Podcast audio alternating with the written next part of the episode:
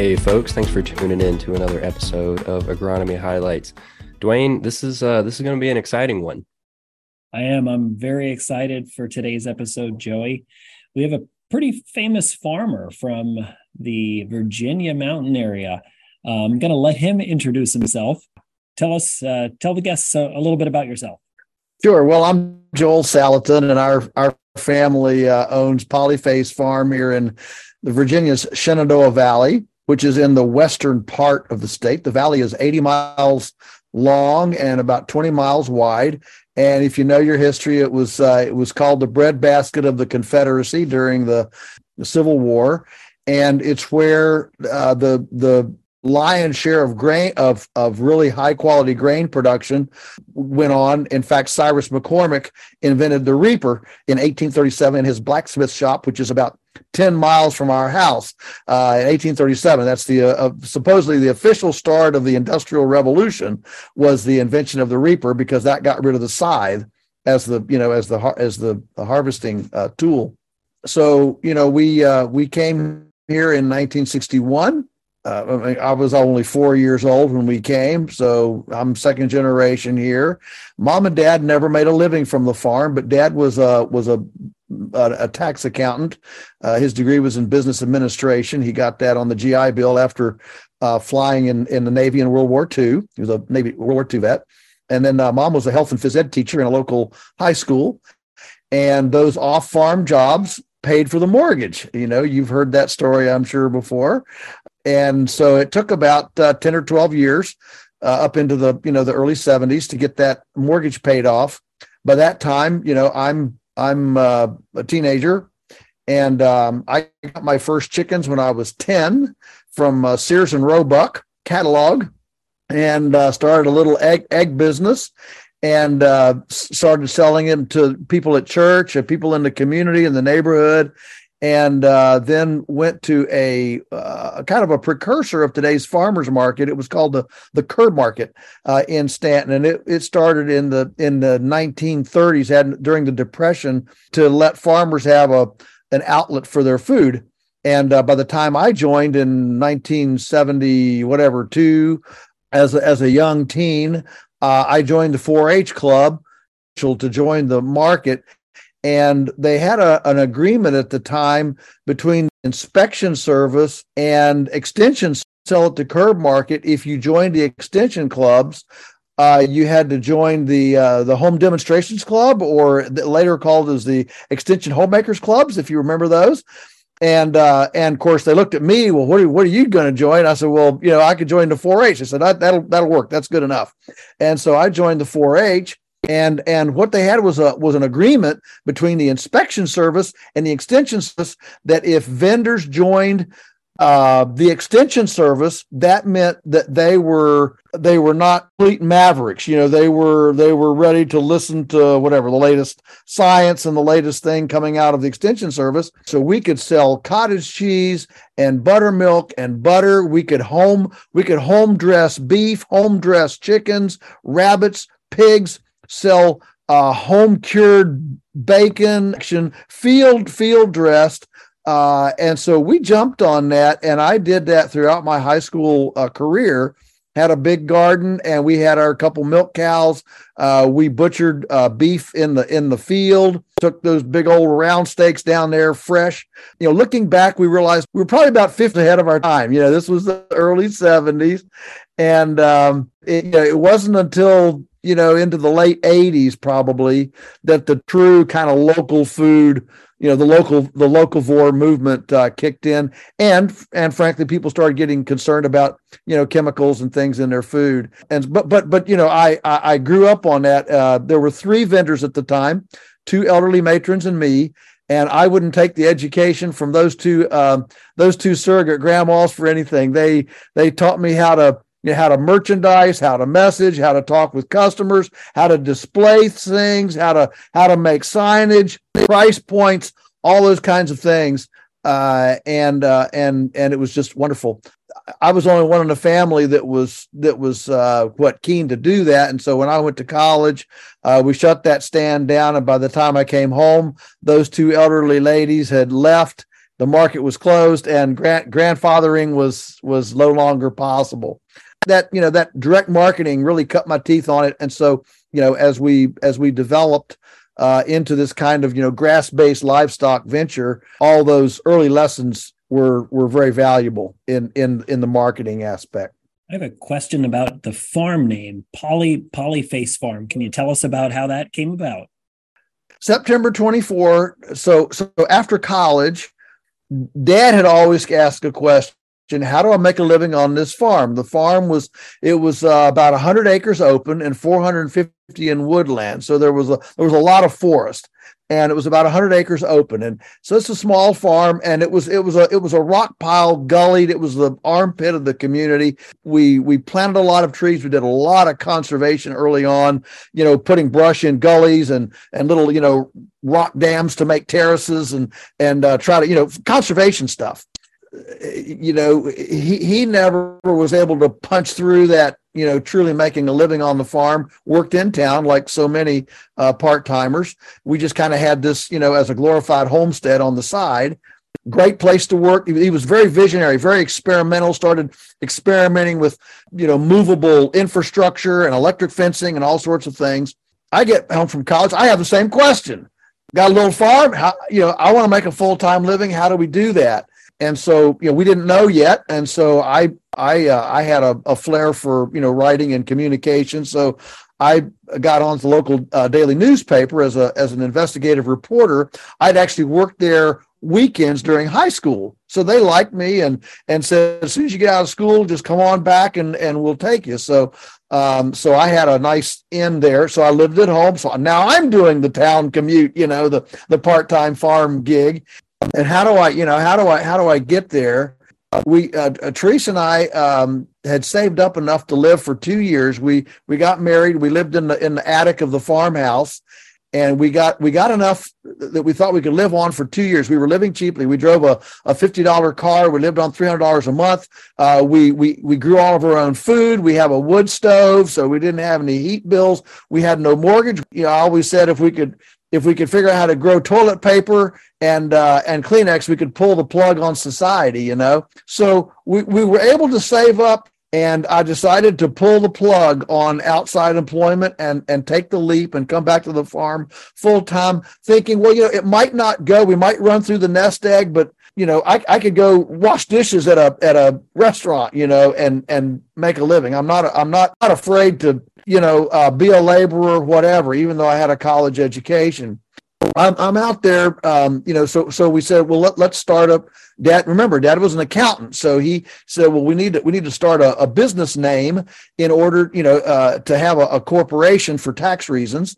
So he said, well, you know, uh, let's be interface, you know, the interfacing of, of open land, forest land and, and, and water, the interfacing environments. We were big on that. So we submitted to the state corporation commission and there was already an interface in Virginia. Uh, so we couldn't be interfaced. I'm sitting there milking a cow, you know, uh, milking our Guernsey cow, and he walks in with the, you know, all the FCC or the the um, uh, state corporation SCC uh, said we can't we can't be interfaced, and I mean it was just like a stroke from you know from from heaven. I said, well, if we can't be interfaced, bummer. Let's be polyface. Uh, let's be many faced and uh, because we knew we were going to want to do numerous you know numerous economic enterprises and dad was going to run his accounting business through the through the the deal too. And so uh, so we said okay let's be many faced the farm of many faces so we said we'll be the we'll be the many faced farm polyface and uh, it stuck and uh, i i walked out of that newspaper office and um, and never looked back I love hearing the background of how everything came to be. Um, I wish Sears was still around so I could get some chickens of my own. and uh, I, I, love hearing about your, you know, past experience, um, you know, with 4-H and Extension. I guess we're kind of bringing that uh, full circle today. But the the history that you were given of how interface became polyface and it's you know this multifaceted approach to farming, I think really transitions us well in into this next question. So um, you obviously have a, a, very complex operation, right? You're not just growing grain corn or something. I know right. A research that I've done, that, you know, several different types of, of livestock going on. Um, so can you kind of just give us a rundown of of that complexity of the richness the multi-face you know nature of, of your operation there there's a lot of moving parts uh, it, it, revolves around grass-based livestock. So the the the core is grass-based livestock. We have we have beef that we you know grass finish. Uh, we have uh, pigs that are raised on pasture, and uh, some of them are fattened on on acorns in the woods. Uh, we we have broilers, meat chickens that we raise on pasture, eggs that we raise on pasture, and if you're looking for numbers, we're running around a thousand head of cattle. running, we're we're doing about seven to eight hundred hogs a year, somewhere between 20,000 20, broiler chickens a year we run about uh, 3,500 to 4,000 laying hens. So right now we're getting uh, close to 200 dozen eggs a day, and uh, and then we run. Uh, last year I think we raised about 1,500 turkeys, and we raise uh, rabbits. That's a kind of a, a, a side deal. It's just a, a um, you know we probably sell. I'm going to say fewer than a thousand Though we sell uh, you know 30 or 40 maybe up to 50 lambs a year and uh, and ducks we sell duck eggs as well uh, so that that's kind of the livestock and then we have a sawmill so uh, we sell we sell lumber um, boards. So people come here and get and get custom cut you know lumber for their projects. And uh, we sell a, a, fair amount of firewood for people that have you know wood stoves. Firewood of course left over from the tops of the you know of the uh, the lumber. And so you know those are the those are the main enterprises. We don't really sell vegetables and produce and things. Uh, we you know we we don't have that. But i will tell you this we have a very now large uh, kind of what we call an info infotainment component uh, in that we you know we we conduct seminars we do um, what we call lunatic tours. We do about eight or nine of those during the season. I'm, of course, the you know the lunatic. Uh, the lunatic farmer is kind of my handle, and so we we do these tours. We've just built a large uh, three to four hundred seat uh, pavilion, uh, outdoor kind of pavilion, where we now do six to seven gatherings a year. So these are both other organizations that want to that want to have a any uh, you know a conference here or a couple you know some some of them we do a couple of them we do ourselves as as hosts of a conference that we want to host so you know we're doing those as well and of course that brings uh, lots of people and and of course we feed feed them so we're doing whatever 10 or 12,000 covers a year and don't even have a restaurant so uh, you know it, it, it does add up and we're running you know somewhere in the neighborhood of 15,000 maybe 15,000 visitors a year so the the the people the people component is um, is pretty substantial now. You know, you just mentioned the people component, and that brought me to something that I wrote down early on in what you were talking about. You, mentioned going to the market, interacting with customers, talking with people, learning merchandising. Um, it all comes back to me to to customer service and building superior customer service and learning how to communicate with those customers and being able to do that i think is something special for a farmer to have you know there are folks that are totally fine and complacent to be in the barn with the cows or there are other folks that are look i, I want nothing to do with the folk people into things and i'm going to focus on producing those crops. But i think in order to capitalize on some of these opportunities as as farmers we have to learn how to deal with people basically and and learn those customer service skills. And it sounds like you've kind of mastered that part of it yeah, well, I'm, I'm not sure I've mastered it, but we've been at it a long time, and uh, and have made enough mistakes to uh, to learn some of the things not to do, and have enough successes to know some of the things that that that work. The main thing is that you have to, um, you know, you have to love people, and you have to you have to put attention on what you're producing so that you can feel very comfortable standing behind it. This is this is the you know this is the best or or whatever. It's you know that it's it's it's um it's it's good differentiated quality.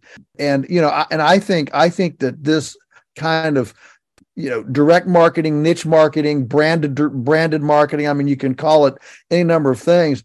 I think i think that the opportunity through the internet now with uh, with electronic aggregation and electronic shopping carts has made this uh, uh, the e- easier than it's ever been. I mean, when we started, you know, it was snail mail and phone calls, and I'd come in, you know, worked outside all day. I'd come in in the evening and I'd have two hours of phone calls, you know, at night to talk with customers, to you know, peddle stuff, get orders, and things like that. Today, you know, you've got ten thousand people on an email list. You make a little a little you know blurb hit a button and boom it goes to 10,000 people and the orders come in. I mean it's it's unbelievable what electronic aggregation you know and internet internet uh, uh, shopping carts have done in in this direct marketing space. Uh, you know whether it's whether it's uh, it's beyond local or even just local. I mean, this this this is still an efficient way to communicate, even with your neighbors. If they're only hundred yards away, it's still an efficient way to communicate. Absolutely.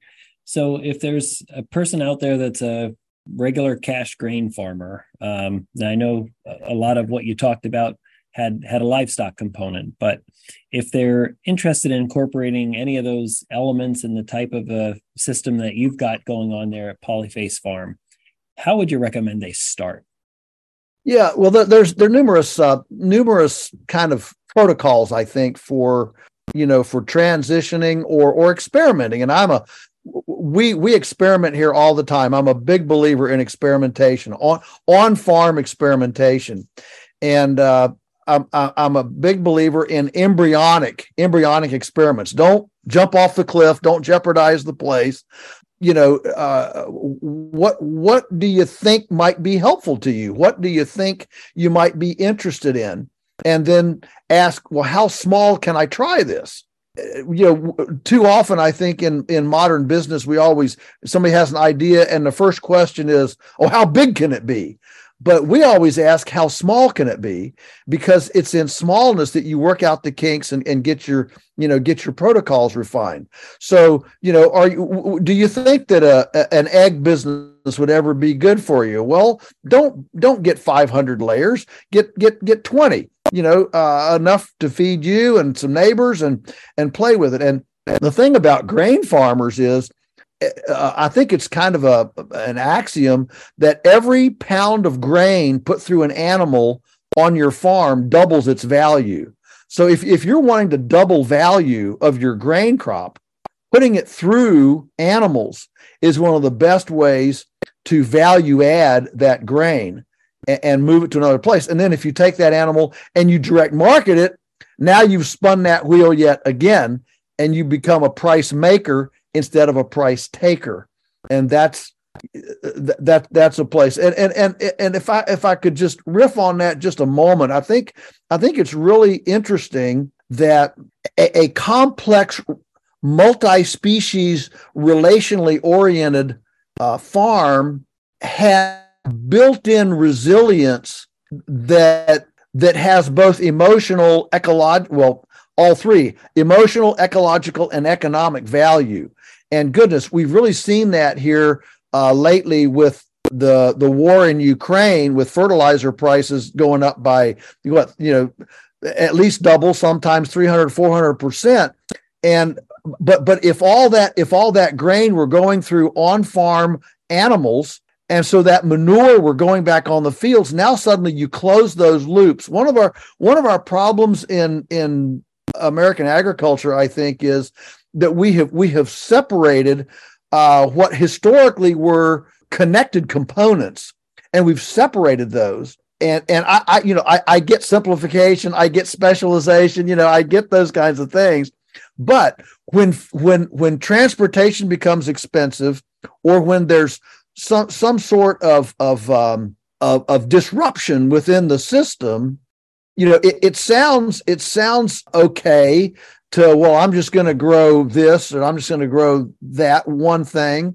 But it, at the end of the day uh, when you're only doing one component it puts you into a real hyper dependency on inputs and and and markets. You know when when putin when putin invaded ukraine and fertilizer went up on our farm we it didn't even it didn't affect us at all because we've never bought fertilizer uh, what we do is we do large scale composting. We do the we do the you know the grass based. Now we do buy a lot of grain, but we don't buy grain out of Ukraine either. We buy grain from local farmers, uh, GMO free, genetically modified organism free. But these are all local farmers that we buy it from, and and we actually you know we actually uh, uh, start helped a helped a, a nearby farm uh, uh, re you know restart a 1950s uh, cobwebbed uh, uh, feed mill.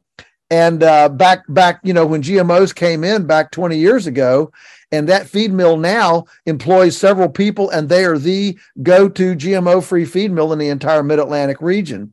You can create your your collaborators. You can cre- create your team.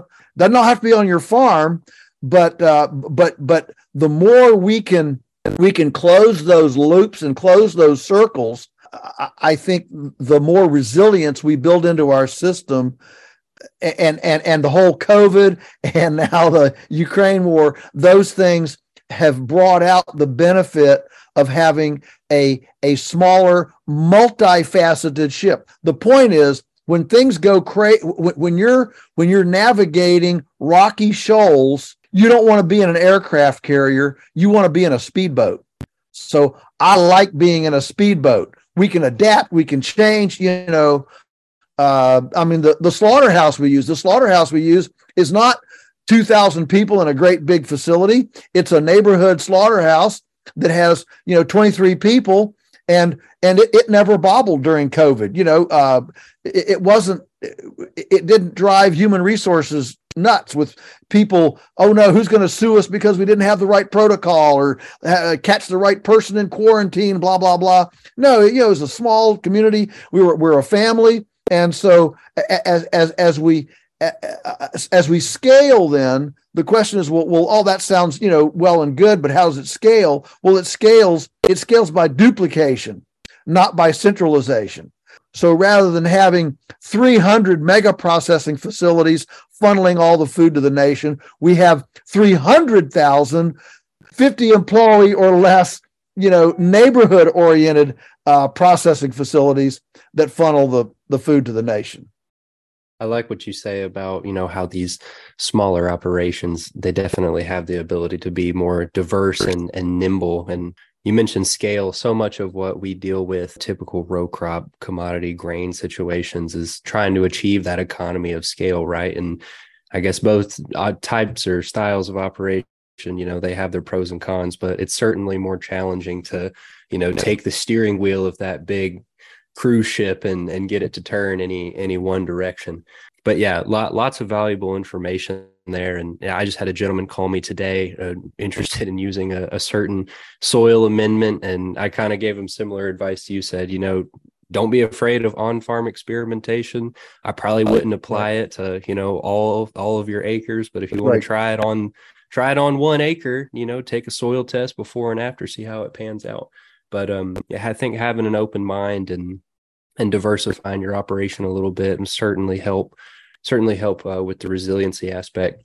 Now, on on your website, I took a look and I found the the Polyface guiding principles. And um, for sake of time, unfortunately, we won't be able to dig into all of them. But there's a few that I really want to touch on. So you got transparency, the grass based component, individuality, community, following nature's template and earthworms. And and i would be remiss if we didn't if we didn't dig into earthworms. So whenever we talk about uh, soil health you know luckily we're kind of trying to um, you know get these practices to be more popular of course to you know reduce erosion and grow mm-hmm. the levels of soil organic matter and you know prevent you know environmental degradation and and all that stuff. But you know to just to just get us started off here, could could you talk about you know what what are earthworms doing for you at Polyface? How do they increase the value of your your operation there?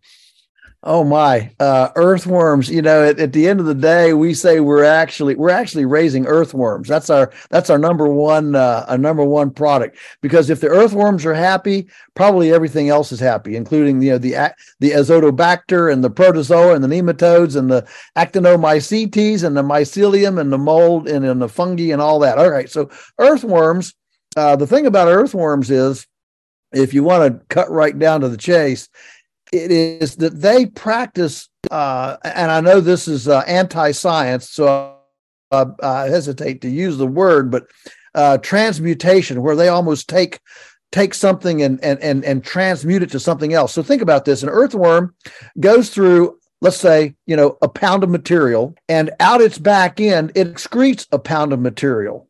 And the pound of material it excretes has uh, what is it? You know, three times the calcium. It has four times the nitrogen, uh, seven times the potassium, eleven times the the the the pot the phosphorus. Um, it, it, it, it synergizes that material. Now, if, if it took in a pound and excreted half a pound, you'd say, okay, well, it's just, it's concentrating the material. But no, it actually takes in a pound and excretes a pound that is somehow way richer than what it took in, in, in the same uh, weight. And you know what? As much as we know about things, and we've landed on the moon, and we've we've you know we've sent uh, uh, probes to Mars, Nobody knows how an earthworm does that.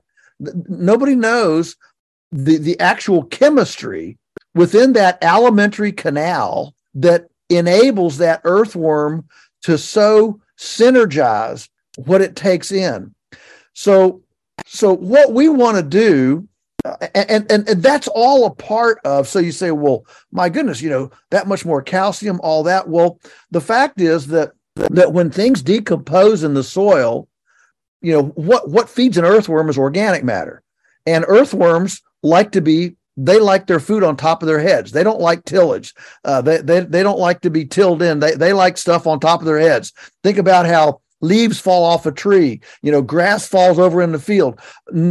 Nature doesn't till. Nature nature turns organic matter, tor- turns biomass brown uh, and and drops it on the soil, or it goes through a, a, stomach of a or a gizzard of a bird or a stomach of an animal and comes out in manure. The point is, it's still on the ground. So the earthworm grabs that, takes it down in the soil, excretes, uh, um, takes a saliva and and dissolves rocks and and brings that mineral up to the top of the soil and deposits it. Uh, in general, we believe that, uh, and I'm I'm not just talking in hot air here. I mean, I've got a shelf full of books here behind me that corroborates that that the soil has enough biology in it to rectify deficiencies if it gets enough organic matter, if it gets enough carbon, if it gets enough biomass, it will rectify whatever weaknesses it has.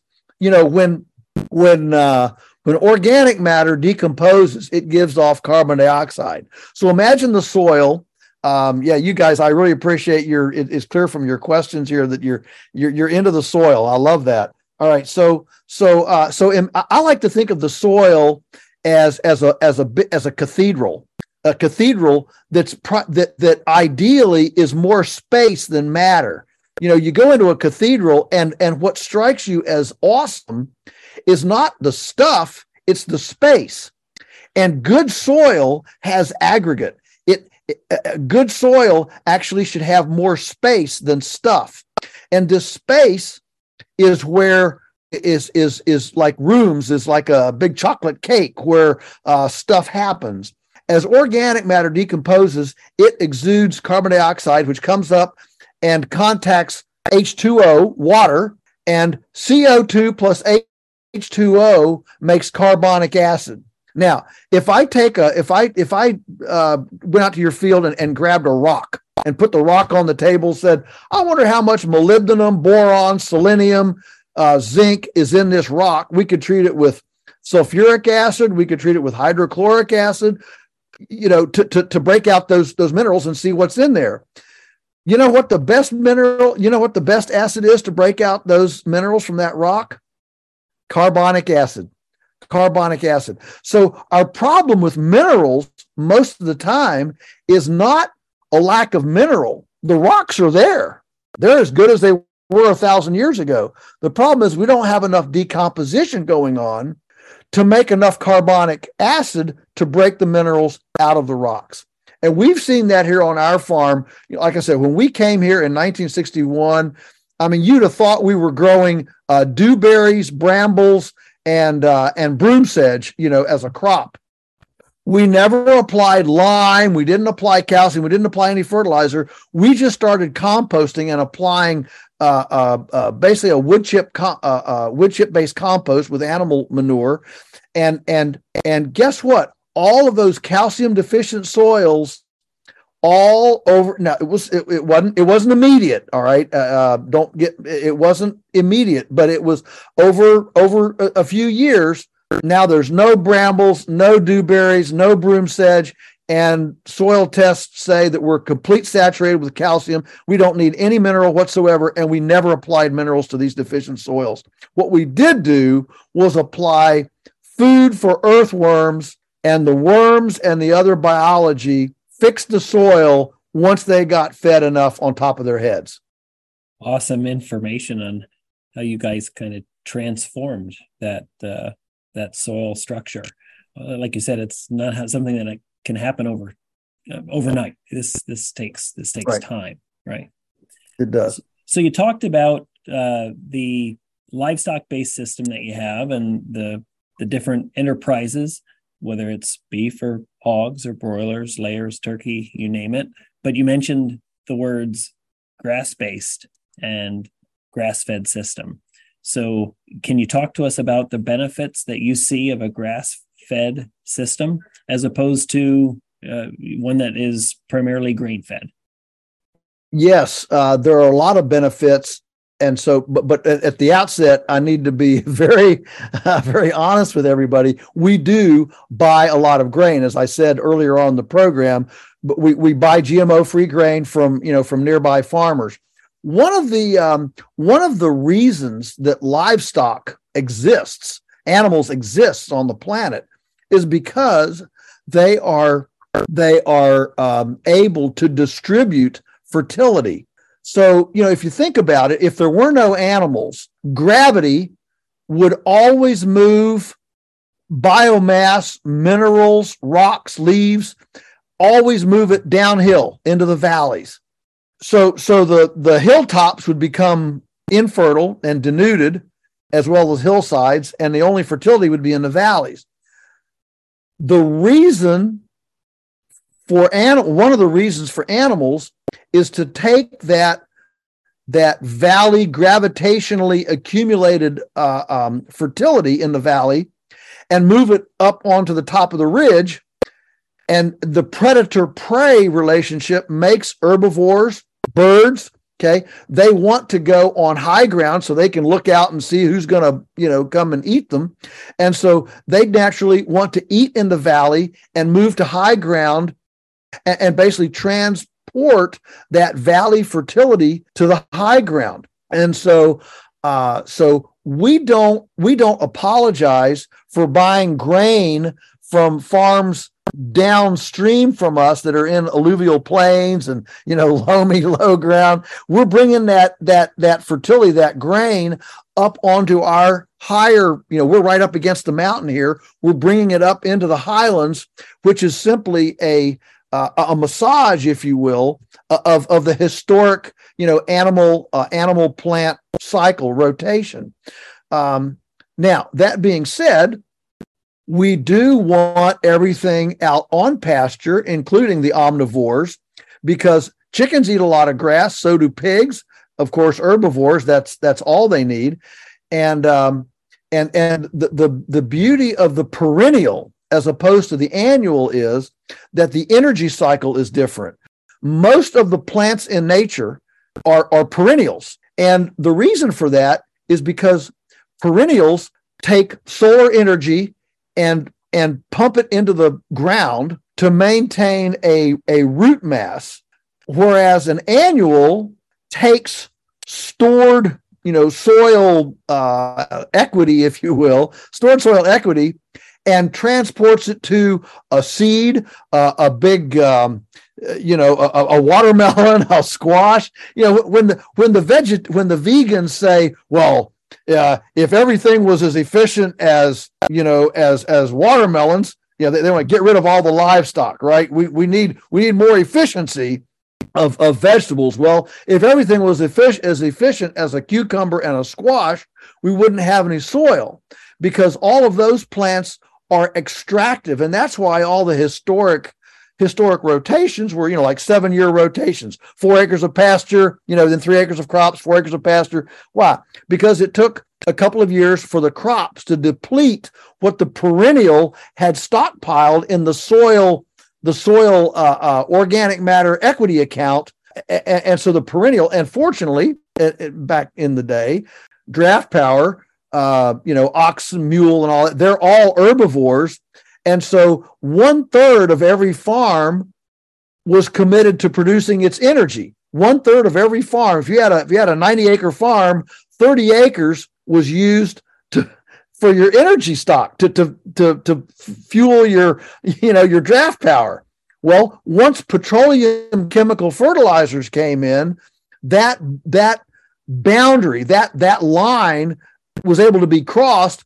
We don't need any animal power anymore. We've got mechanical power. And so eliminate the perennial, eliminate that grass rotation. We don't need it anymore. And we can now plow and plant mono, uh, uh, you know, uh, annuals fence row to fence row, and we took out that that that kind of break that was on our ability to um, you know to to destroy the soil faster.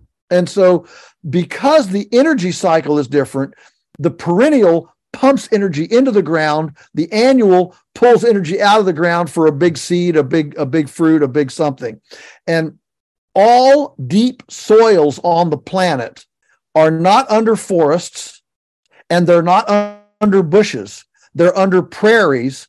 The prairies being managed by by herbivores, by, by predators and prey in in a in a massive choreography, and birds and birds in a massive choreography. And so it, the, the the number one way to build soil is not with annuals, it's with perennials.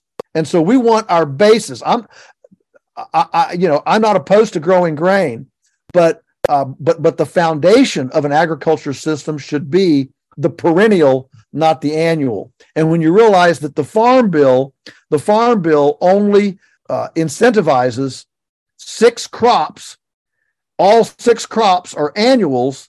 You realize that the entire farm bill uh, incentivizes a, a soil extractive system rather than a soil additive system. That's a whole nother can of worms that we could get into about the farm bill. I don't know if we have time for that today, but I, I hear you.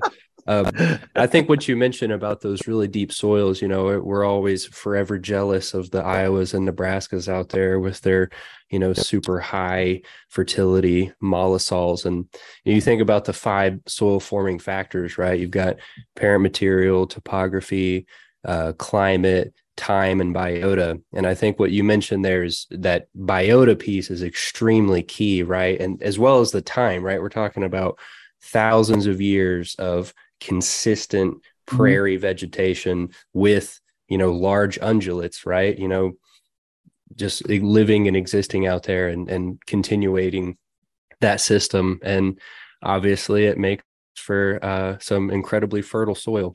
So the the last guiding principle I wanted to get into here is is this community bit, and I think we've already touched on it a little bit.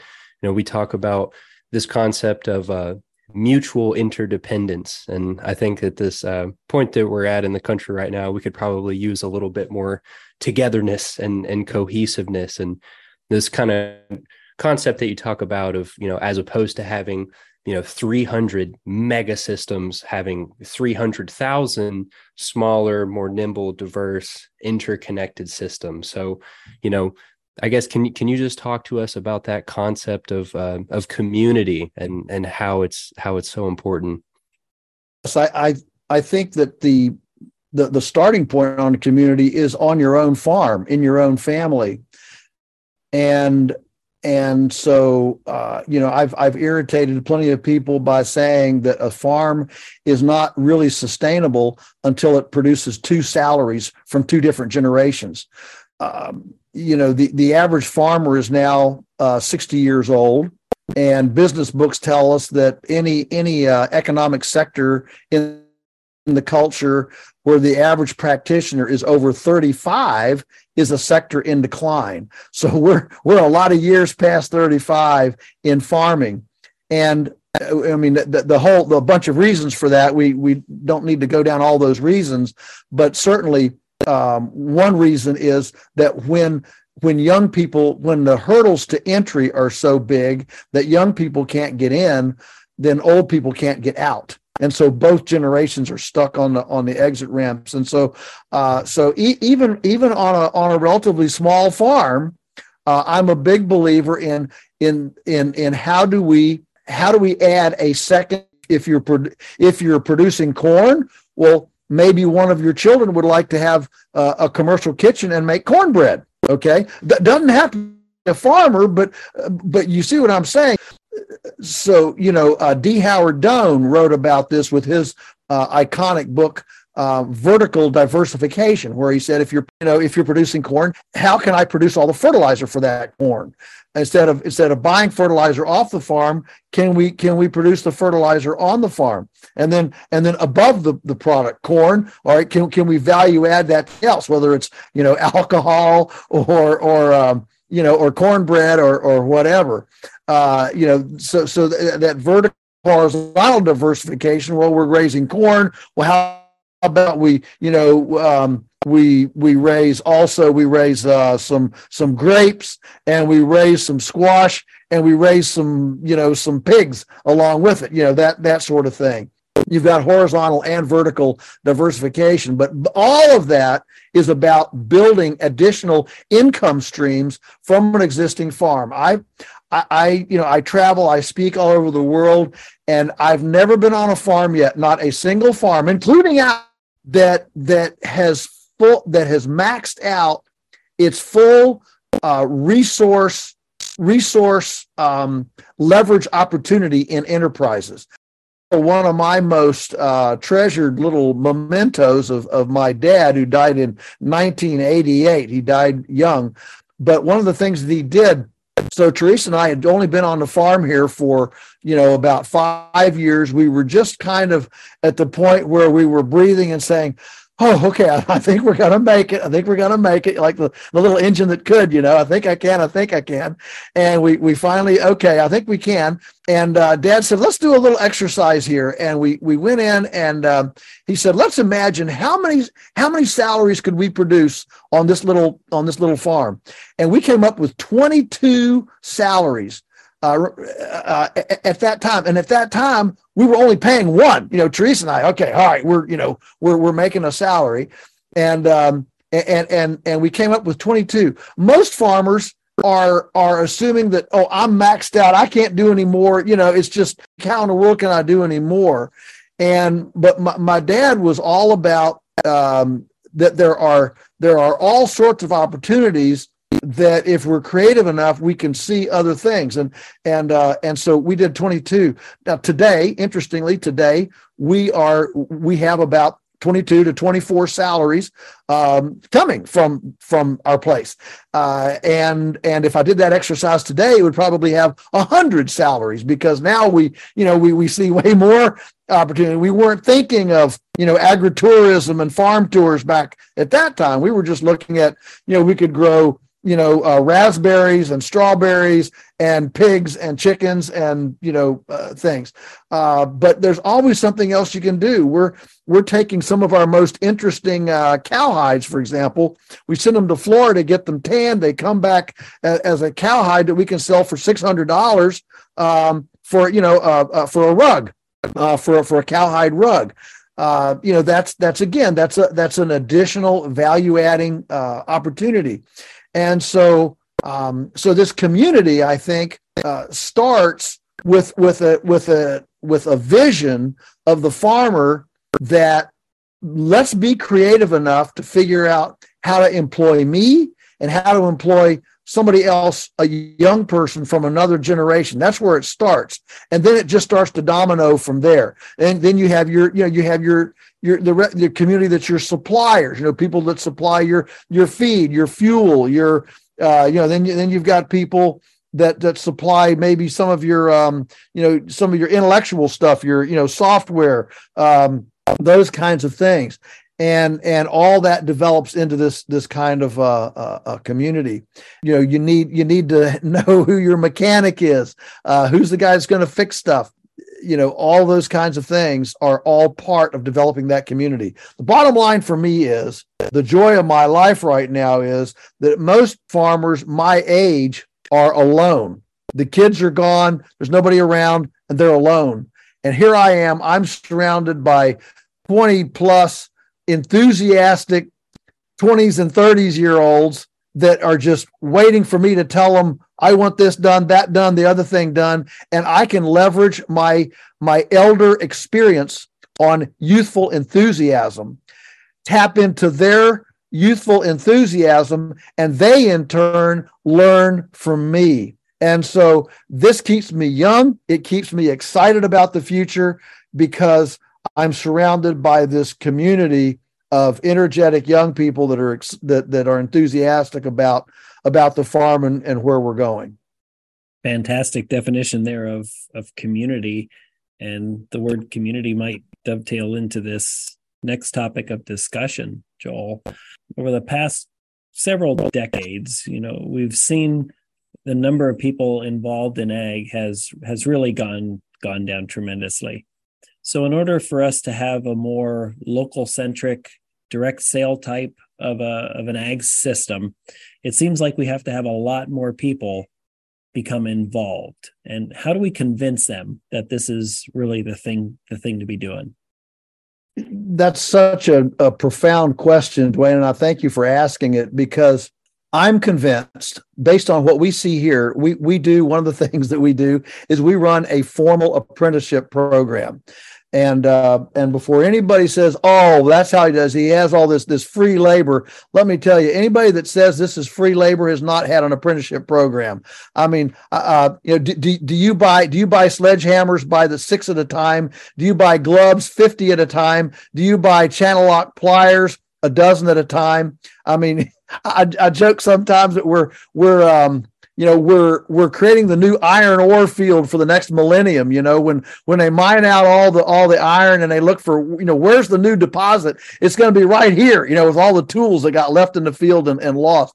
Uh, but we love these young people. I mean you know we we we view them as our as our kids. We we do this program but what i'm to answer the question we get a hundred applicants every year uh, about a hundred applicants for our 11 spots for stewardship. So we, we kind of have a two tier program. Stewardship is five months, May 1 to September 30. And then the apprenticeship is October 15 to October 15. The, the apprenticeship comes out of the steward. So we have 11 stewards. And then at midpoint, they can apply for the apprenticeship if they want to stay another year. And uh, so apprenticeship is like grad school, steward is like boot camp. Okay. And we don't call them interns because interns kind of now has a has a oh you're not good enough to really do anything you know? And so so we call them stewards which helps to them to understand what what this is all about stewardship uh, stewards and apprentices. But we get we get almost 100 applicants each year for those 11 spots. We only take 11 out of the 100 and, and, and my point here is that when when oh you know nobody wants to work uh we can't get these i mean we we have to turn people away okay? And and and why is that? Why it, it's because uh, for two things. One is i i don't hesitate to use the p word. The p word is profit okay? We we've got to talk about profit. And and too much of agriculture talks about production production production and not enough about profit and I don't care how big you are, how many bushels your corn is, or how whatever. Uh, I, mean, I like production as much as anybody else, but production has to create profit.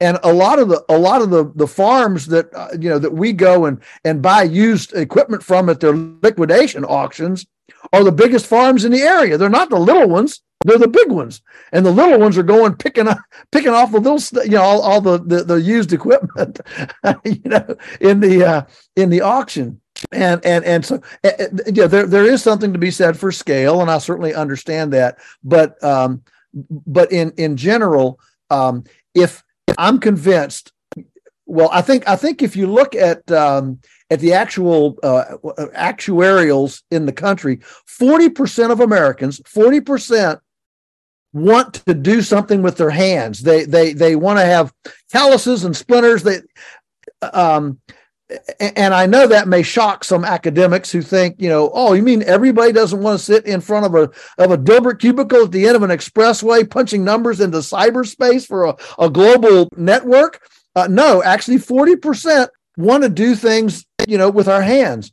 And so uh, I'm convinced that the that the reason that we're not seeing young people uh, come to this is because it hasn't been presented in an opportunity, an attractive opportunity that they feel like they can actually make a living. And and the books that I've written and the seminars that I, I, I promote, look, I'm into full time farming with a white collar salary. Why can't a farmer make enough money to take take the spouse out to dinner once in a while? Why can't the farmer uh, afford a nice suit from Men's Wearhouse? Okay, I mean we we have so marginalized farmers. And, of course guidance counselors in the public school i mean i still have you know emotional scars from my last encounter with the high school uh, guidance counselor as a rising senior in high school. And uh, says well what do you really want to do? I said uh, well, i want to be a farmer. You know this is 11th grade. I want to be a farmer she about had an apoplectic seizure on the spot. Thought i was going to have to call 911 which didn't even exist back then. But she said what? Farmer, you know, she just went into this tire, waste all those brains, waste all that talent, wait, you know, and and and and this is the mentality we have in our culture. And I, am looking for the day when the you know when a group of soccer moms gets around with their little you know five and six year old prodigies, and and and one mom says, "Well, my little Mary, she wants to be a farmer," and all the other soccer moms say, "Wow, cool! Wouldn't that be neat?" You know, um, uh, and and we, we have marginalized agriculture. There, so there's there's a societal emotional element to this uh, that that that society kind of views farmers as a bunch of you know redneck hillbilly you know uh, D students. If you can't do anything else, you can go be a farmer. So you've got that kind of mystique working with us. But the second thing is too many farmers too many farmers don't respect themselves as entrepreneurial business people that are the the first I'm going to say the first responders to natural resources. You know, you can't turn the whole country into national parks and wilderness areas and and and Bureau BLM land. Okay. Somebody has to produce food, and farmers are the first responders in that need of our of our age. And they need to hold their heads high. They need to get a suit and tie and hold themselves proud and quit saying i'm just a farmer. Have you ever had a heart surgeon come up to you and say you know i'm i'm dr you know uh, dr bill jones and and i'm i'm uh, i'm just a heart surgeon you know i'm just uh, some deprecating you know condis no! Uh, i'm a heart surgeon you know. Well we need to say i'm a farmer you know and we need to say that as well. And and, and look at this profit to where we're we're we're we're looking at it from a from a profit uh, angle. And and um, and make our decisions that will move us in that direction. So we promote that and and that in turn attracts young people. We get we get young people with master's degrees all sorts of things. Nobody ever told me i could actually make a living on a farm. You're the first person that actually told me and got me excited about making a living on a farm. And i think i think if we if we do that we'll have plenty of people to to carry this forward in all of our little speedboats well, I feel inspired. Uh, Dwane, you wanna you wanna start a farm together? no, no, it's it's fascinating. I'm already there. You know, yeah, Dwane's already doing it. Um, and you know, you're absolutely right. Like, it, you know, I I went to school, bachelor's and masters, both in agronomy and soils, and you know, you develop a fair degree of of technical proficiency and in, in the science side of all this, but there is definitely a lack of uh, inspiration and, and motivation coming from well at academia as as well as society at large to to push people into actually doing it to you know to getting out there and and really producing something. But um you know thank goodness you guys there at, there at polyface are actually taking people in uh, taking you know those bright-eyed bushy-tailed young folks that are ready to try to make a difference, and, and letting them get their hands dirty i mean this is you know a big part of the reason that I chose this as well. And unfortunately, I, I do spend a decent amount of time behind a computer. But on the days that I do get to get out there and get my hands dirty, I, I always appreciate it. Yeah. So sh- shifting gears uh, uh, here, you know, we we may have touched on this a little bit already. Um, but you know, to to get back into the the diversity of of your operation, you know, I think you've probably got safe to say you've got you know nine or ten different irons in the fire there, and um, you know, whenever we talk about the the differences between that type of operation and and the you know cash grain farmer that's you know alternating back and forth between corn and soybeans every year you know i think that uh, science has allowed us to get incredibly efficient in in that type of system. You know we have the if you're anybody's curious you know check out that penn state agronomy guide. You know there's umpteen years of research that have gone into developing specific recommendations for for fertilizer and and what are the best herbicides for weed control and planting rates and row spacing and and every other piece of agronomic knowledge that allows us to squeeze as much efficiency out of a piece of land as we can. But you know inevitably and and I, I, must say coming from the south the the pest pressure here in the northeast is not quite as bad. But generally speaking across the united states it's it's fair to say that you know those monocrop systems are vulnerable to pest outbreaks you know whether that be you know that herbicide resistant weeds, you know, the mare's tail, the Palmer amaranth, the, the, the ragweed, you know, we've got multiple herbicide resistance going on. You know, we've got really tough to control insects that come through and and and disease outbreaks that just seem to be more of a function of the vulnerability of those monocrop systems. So I don't know if it's so much of like a, a merging the existing system with the type of system you have, but how do we how do we how do we make our systems you know more resilient to to these really harmful and, and damaging pest outbreaks? Because if you don't have um, you know multiple things going on at the same time like you said to you know don't be afraid of profit don't be afraid of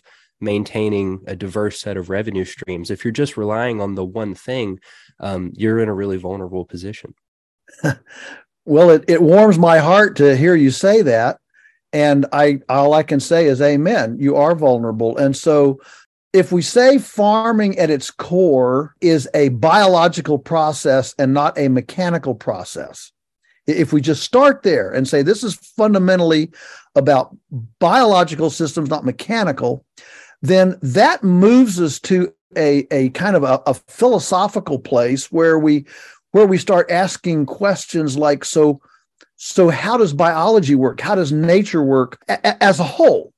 Rather than rather than parting it out like, like a mechanical, like a you know, like, like parts on an assembly line, and and Western science, Western linear reductionist science, is extremely good at looking at parts of things, but it's not real good at looking at the relationship of things in, in the whole picture because because it's it, it, it's um it's too hard to run experiments uh, with that many that many uh, options. You know, you if you want to run an experiment, you want to compare this to that.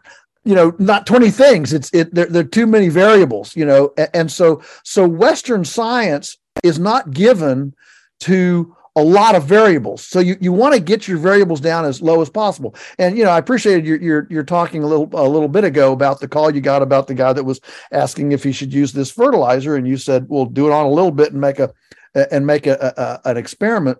My goodness, some of the things that we do here have been the result of a simultaneous group of experiments that we did uh, all at one time, very very small, uh, because every place is different and and uh, you know what the, the recipe that works in Minnesota might not work in Pennsylvania and might not work in Alabama.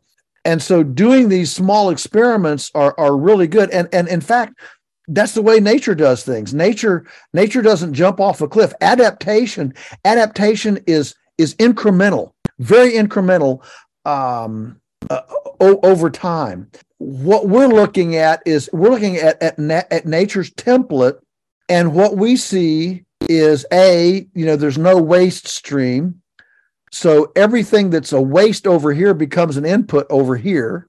and and nature runs on carbon it doesn't run on 10 10 10 chemical fertilizer nature minimizes tillage if there's any tillage at all very limited tillage and so if you know the work of for example you know rodale there in uh, in pennsylvania uh, the rodale they, they've invented these uh, these cover crop crimpers and things like that to try to try to reduce uh, tillage. And and that doesn't mean replacing tillage with herb with herbicides. It's it's actually cover cropping with smother cover cropping and smother cropping with you know with with uh, new you know new types of machinery to, to, totally new types of machines. All that kind of thing can be done but but each of these you know we have to do our experiments. And and the problem is here's the problem.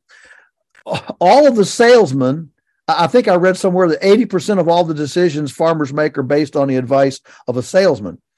And and the problem is that if you go to a if you go to a farm show and you go to the trade show you've got all these booths of things you know i've got this material this material this material and you get the brochure you look at the little video and you know you've decided we're going to spend you know $20000 on on uh, on on um, agronomic supplements for the year uh, we've got it. We've got enough money. We can spend twenty thousand dollars on on uh, soil supplements for the year. And so you go visit all these people that got all this different stuff, and you go with your beloved back to your hotel room. You spread out all these brochures, and you say, "Well, who who are we gonna who are we gonna buy from?" And you finally you look at each other and you say, "You know, I kind of like that guy down there in in booth 57. Let's just let's just get our stuff from him." And and that's the way farmers make decisions. We're not making decisions in real time with experiments on our own places.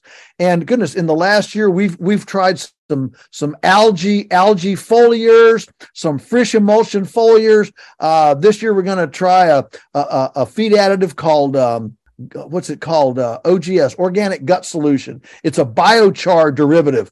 Um, you know what? A lot of this stuff we end up never using. It, it actually doesn't do anything, but at least at least we've given ourselves the confidence to say yes or no definitively. We're not just, you know, we're not just out here uh, kicking tires, uh, asking, you know, does this work or not? We're actually trying it on an acre, on a on a half acre, and um, and and you know, even it can be multi years, and you're you know you're seeing what what actually works and i think that's how you come to this this multiple enterprise thing that we've come to is you know so we wanted to we wanted to do compost. Well how do you do compost? Well we we use pigs to turn our compost. Right now as, as we're doing this today we've got pigs out there turning hundreds of tons of compost um, uh, using we call them pigaerators uh, rather than using you know uh, machinery and petroleum to make windrow compost piles we're letting pigs do all that work. So I'm doing this uh, podcast with you while the pigs are out there working, and they always show up on time. They never sue you. They're very happy. What a retirement program! When you're done with them, you eat them. You know, you you eat your own machinery, and and and you have you have appreciating machinery to do your work instead of depreciating machinery to do your work. And so it's trying to it's it's looking at these problems that we have these these things we need done saying how does nature fix those like like herbivores you know uh, uh, nature doesn't doesn't you know shoot up cows with uh, whatever herbivores with ivermectin to keep you know grubicides and parasites away. How does nature do it? Well they they have the egret that lands on the on the rhinoceros's nose. They have the the you know the the the the, uh, the cowbirds and all this that follow the wildebeest in the serengeti. So we follow the cows with eggmobiles and these are portable hen houses. The chickens scratch out the cow patties, eat out the fly larvae, sanitize the paddock, eat the grasshoppers and the crickets and the bugs that compete with the cows for, for feed, turn that into eggs. So instead of buying uh, buying uh, parasiticides, we simply sell $100,000 worth of eggs as a byproduct of the pasture sanitation program. So, so it's trying to look at how would nature solve this and and keep keep the intellectual capacity, the economics, and the energy. How could it? How can it stay here on the farm and so that we we actually view ourselves not as a not as a, a, a factory input output but rather as a great big solar driven uh, reservoir with as small a leak as possible that's uh, awesome you you you mentioned before the the lack of needing to purchase fertilizer inputs, and you just alluded to the example of the the chickens taking care of the fly larvae there and the, the reduced inputs that that that requires. Uh, can you talk to us about other types of pesticides or not using those types of pesticides at at Polyface Farm? Well, well, we, we don't we don't use any of it. We don't use any pesticides, herbicides, insecticides, grubicides, parasiticides, chemical fertilizers. We don't use any of it. And as I mentioned, you know, we have we have a thousand head of cattle. We have, you know, we're growing whatever seven, eight hundred hogs a year, twenty to thirty thousand chickens, turkeys, and we might call a veterinarian once every two or three years and that would be primarily for a you know for a calving problem that's beyond our you know our, our ability to to to help deliver a calf. But otherwise um you know we just don't have sick animals. What we do spend money on though so we, we don't have a, a veterinarian we literally do not spend a penny on vet services basically ever. What we do spend money on is uh, seaweed uh, kelp as a as a mineral supplement. So you know, we have all these animals, other people are buying pink eye, you know, vaccines, all this stuff. We don't we don't have it. We just don't have it. But we do spend thousands of dollars on um, on dehydrated seaweed, kelp, which has very very high iodine in it. Um, it's it's it's the number one um, it's the number one plant with iodine, number one organic provenance of iodine eh, on the on the earth um, and all of the all of the things that affect a, a, a cow uh, from the neck forward. Okay, so so eye edema, uh, ringworm, pink eye, warts, all that stuff that affects the face of a, of a cow is all iodine deficiency. And so, um, and so by feeding this uh, this this kelp, this uh, seaweed, uh, we you know we don't have any of those issues. Right now, I can't tell you whether it's cheaper to treat the problems or buy the or buy the mineral. I, I can't tell you, but I can tell you from from an emotional an emotional joy standpoint, it's really nice to almost never have to deal with anything sick. Uh, that that's what's nice, and so I'll put my money on on the mineral, um, you know, uh, any time of day and and so so this is you know this is kelp we use you know we use uh, we don't got buy iodized salt. We we get the the good stuff the uh, redmond you know redmond salt as as a mineral. Uh, you know we use uh, Fertrell company in bainbridge pennsylvania. We use their uh, poultry nutribalancer religiously uh, i can almost say cultishly. Uh, but we found that that that a, a lot of especially here on the east a lot of our livestock is mineral deficient because our soils are deficient because they've been they've been plowed and cropped for a long time. You head out up to you know North Dakota, Minnesota, Wyoming. Um, you know they they have plenty of mineral because they're dry, they're cold, and they haven't been cropped to death. Here we've been cropped to death, and and so a lot of our minerals have been depleted, and so we're going to have to bring, bring them back from the ocean and um, you know and and rebuild some of our minerals. And if the cow needs it, she she metabolizes it. If she doesn't, she excretes it in her urine, and that mineralizes the field. So we're okay that way as well. So you mentioned not really having to use any pesticide, which is, I mean, just fascinating. I can't imagine how much money you know folks might be able to save because uh, I know it's a huge huge input cost you know and there's so many different types that you have to have in a row crop situation to drill in specifically like on the weed thing i guess you've got you know clean pastures you know free of all the things that typically plague you know plague people the, the canada thistles and the horse nettles and the the multiflora rose and all that stuff. Do you think that you know I'm, I'm sure there's a variety of different things that are contributing to the lack of weed pressure there but um, do you think it has a lot to do with the, the different types of animals that you have running across the pasture? Well no, I didn't say we didn't have weeds. Okay, okay. uh, let's let's let's let's back up a minute. Um, uh, now, I, I, will I will tell you that we don't have we don't have any more weeds than anybody else. In fact, I would even say we have fewer weeds than most people who spray every year. But that said, we um, I mean, let me tell you, multiflora rose. I mean, that's on my like like I have I have perpetual jihad on multiflora rose.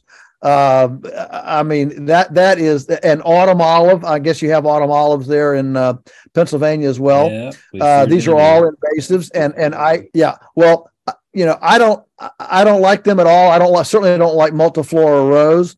Uh, but but all of these things they are um, f- first of all, if if a plant if, if a plant can be eaten by an animal, I don't consider it a weed.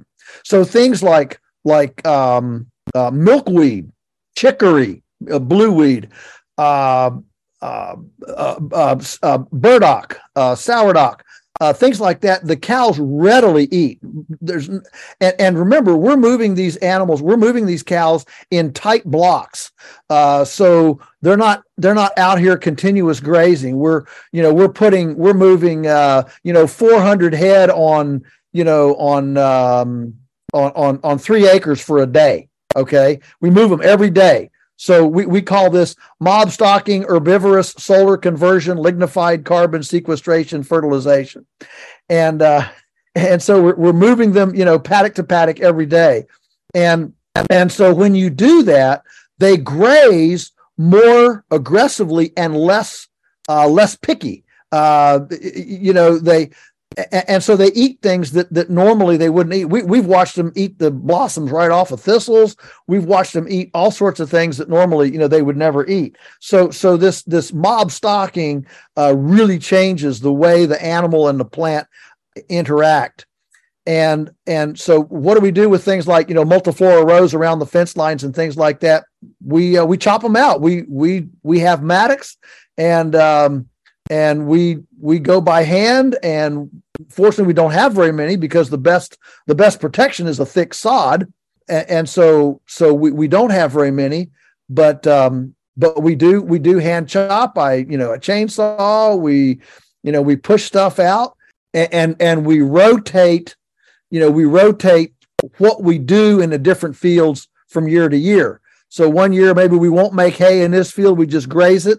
Well like like, like right now uh, of course, we're in the spring. We've already made one rotation with our grazing. You know, we we started we started uh, grazing back in February uh, because our grass comes on faster than most people because it's on you know it's it's an energy equilibrium. But we'll we'll we'll we'll rotate you know where we make hay and where we do things where we start grazing to try to diversify you know what's on the field when they're on the field from year to year to stimulate diversity. We have a tremendous diversity in our fields but um, but virtually everything in them is edible. And I love to go out. I mean, plantain, plantain, dandelions. Uh, cows love dandelions. Cows love plantain. I mean, they're, they're actually um, uh, they're called forbs, and they're actually medics. They, I mean, like uh, uh wide leaf plantain is a blood cleanser. All right, and, and so um, so there, there's all sorts of herbal advantages, benefits uh, when you have this diversified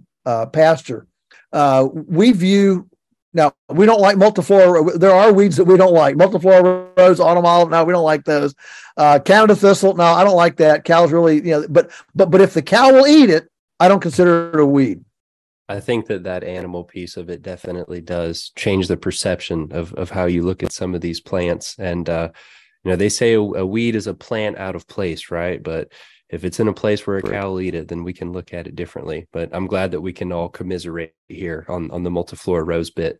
We don't want to take you know too much of your time, um, so we'll kind of try to wind it down here and try to get some parting words of wisdom for you for folks in the agricultural community. You know, you you touched on some of the larger, unfortunate macroeconomic type of events that are going on right now Russia, Ukraine, you know, price uncertainty with with fertilizer, and you know, there seems to be a, a, lot of things to uh, other than the normal, usual suspects of challenges that a farmer might op, uh, mm-hmm. farmer's operation might encounter. There's all these extenuating things. So, regardless of what type of farmer you are, right? You know, if you have a an operation with sheep and ducks and turkeys and rabbits and chickens or if you're just growing some some bell peppers and tomatoes or whatever you might be doing you know what what parting words of wisdom and encouragement can can you offer folks in the agricultural community? Couple a couple things i would just say uh, for sure diversify your do everything you can to diversify your income streams. Do a do a little bit of this a little bit of that a little bit of the other and the, the cumulative effect will you know will be will be good. Putting all your eggs in one basket is a is a pretty big risk. And so spreading your risk out among some other things is is extremely beneficial. Uh, i would say number two is uh, do what you can to get retail dollar. You know if if you can take anything you produce to its retail to you know to its final customer that'll move you to a better uh, economic economic place and you'll suddenly start developing a community of cheerleaders. There there's a huge um, uh, antipathy right now between i think between most farmers and, and, urban people. Farmers think the urban people are they're out to get us. You know they're passing these regulations and, you know and, and they're out to get us. And the question is, well, who's gonna who's gonna reach out first? And um, if you've got any interest, I mean, it might even be goodness, um, some some grapevine wreaths. Maybe you goodness, you know, people. If you're taking down an old barbed wire fence, you know how much people sell a pretty barbed wire wreath for a, for a ornament on a door. I mean, you know, it's amazing what, you can what you can do. So so think about something that you can offer neighbors and, and, and friends that um, th- that you can do on your own place and, that that will suddenly bring you face to face and and conversation to conversation with people who aren't farmers who who love you who love you. And, and, and farmers we we need to feel some love these days. We need we need people to to tell us man i appreciate you. I appreciate what you're doing. And and um, and and right now farmers need that as much as money uh, just to be encouraged and and inspired to you know that, that we're that we're valuable and we're needful in the you know in the culture.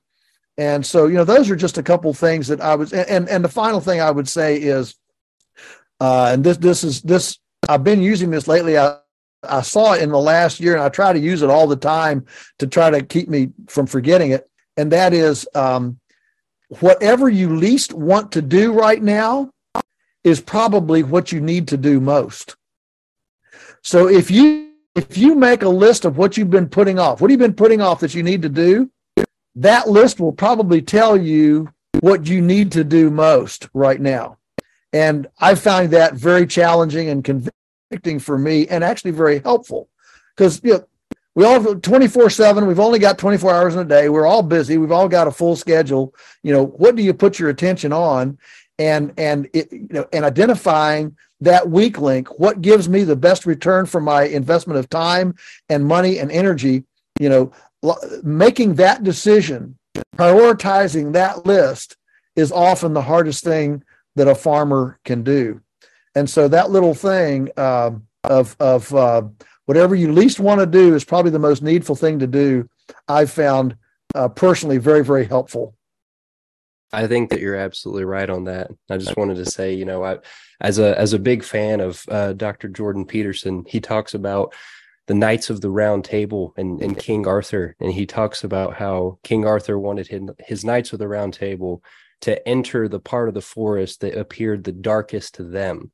So it just you know mm, it go all yeah. the way back to that you know those ancient stories like that really is oftentimes yeah. the right answer is exactly what you do not want the answer to be. So you got to look at the part of the forest that seems the darkest to you. Hope my wife's not listening joel because if she you know listens to this now obviously we're recording here in the beginning of april but whatever you least want to do right now you should do most. In in our case she would tell me you better let's get those farm taxes done. You know, tax season, the deadline's coming up, and I've been kicking yeah. that can down the road for a while. So that's my that's my yeah. personal story here on whatever you least want to do right now. But it is it's time to get those things done and over with. Yeah. Um, yeah. Joel, you know, we've had a pleasure talking talking with you here today. If folks want to learn more about you, about Polyface Farm, about your principles and and your theories, where where can they go to get more information? So we have a we have a pretty comprehensive website it's polyface farms i don't have any personal social media presence i mean i do i do a blog i do a blog i do a podcast called beyond labels Uh, I've got numerous curriculum, all this stuff on the website. Polyface Farms, just type in P O L Y, it'll probably come up. Uh, polyfacefarms.com. And uh, it's comprehensive. It, it, it, it tells you every, it's got all my books. It's got, it's got, uh, you know, events we're going to have. It, it's all there. So, so the, the way through me is through, um, Polyface mentioning taxes because the less I exist is better. Uh, Polyface exists, but but I don't exist. That's why I like the IRS to think of it.